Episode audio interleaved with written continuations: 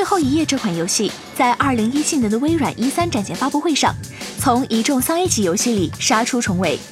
凭借细腻的像素美术和流行的赛博朋克主题，博得玩家与媒体的广泛好评。一年多之后，制作组放出了一段游戏阿尔法测试阶段的实际演示视频，可能是为了弥补没有在今年一三上出现的遗憾吧。视频中，招牌式的电音依然充满节奏感。多层次的像素场景依然细腻无比，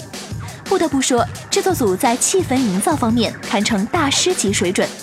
没有用太复杂的技法就勾勒出一个未来都市底层的生动模样。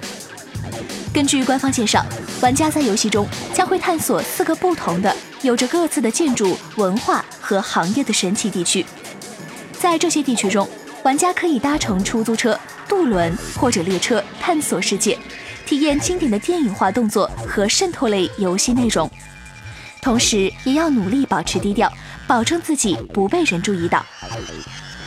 不过就内容而言，这段视频的表现重点依然放在对游戏世界观以及少许情节展示，基本上看不到任何能体现实际操作的部分，甚至有不少镜头来自去年那段首曝预告。只不过在细节、光影等方面做出了强化，所以很难判断这款游戏目前的开发进度如何。作为同样采用赛博朋克为基调的游戏作品，虽然表现形式完全不同，但最后一页对像素表现力那种极致的追求，让人看到这部作品与赛博朋克2077的类似之处。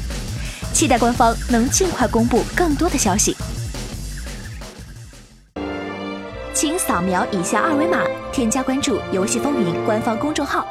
更多精彩好礼及互动内容，你值得拥有。